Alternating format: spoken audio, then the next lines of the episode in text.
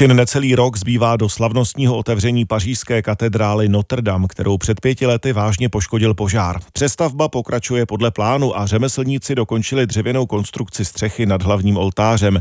Využili přitom i techniky, které se naučili v Česku. Přímo na staveništi natáčel z tesaři náš zpravodaj ve Francii Martin Balucha. Teď přišel ten okamžik, na který čekali řemeslníci a dělníci měsíce, možná spíš i roky. Jeřáb spustil na vršek střechy dřevěné konstrukce kytici a symbolicky tak zakončil další fázi rekonstrukce katedrály Notre Dame, tedy dřevěné konstrukce chóru katedrály. Euh, Byli jsme u toho, když nám z lesa přiváželi dřevo, pak jsme ho opracovávali v dílně a teď celou tu konstrukci vidíme přímo na katedrále Notre Dame. Budeme na to vzpomínat, je to působivé. Vincent Amo je jedním z tesařů, kteří uplynulé měsíce strávili desítky metrů nad zemí a stavěli hustý krov katedrály, takzvaný les. Pracovali na základě středověkých výkresů a dodržovali staré postupy. Čtyři měsíce jsme sekerou otesávali dubové díly. Pracovali jsme 8 až 10 hodin denně, občas i 12, když jsme potřebovali něco dokončit. Já mám sekeru z 15. století. Půjčilo mi ji muzeum ve městě Troa právě na rekonstrukci katedrály Notre Dame. Tesař Martin zříží k práci svých předchůdců, kteří krově opracovávali před 800 lety. Některé techniky a pracovní postupy se ve Francii skoro vytratily. Řemeslníci proto spoléhají na zkušenosti starších kolegů, kteří se učili i v Česku.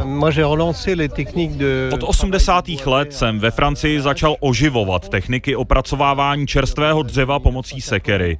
Tyto postupy tady úplně zanikly.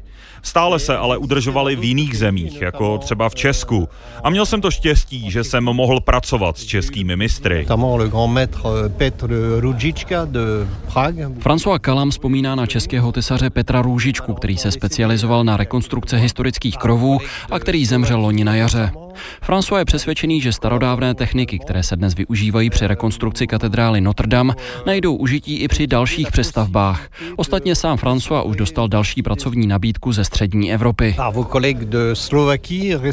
Obrátili se na mě kolegové ze Slovenska, se kterými teď spolupracuji na rekonstrukci části budov v Bánské štijávnici. Její centrum je zapsané na seznamu světového dědictví UNESCO. Francouzští řemeslníci doufají, že i díky těmto starým technikám krovy vydrží minimálně tak dlouho jako jejich předchůdci, tedy 860 let. S částečně opravenou katedrálou Notre Dame se francouzi chtějí pochlubit při letních olympijských hrách.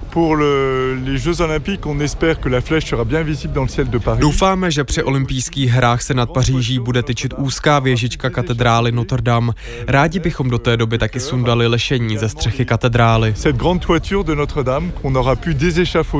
Upřesňuje Filip Jost, který vede přestavbu katedrály Notre Dame.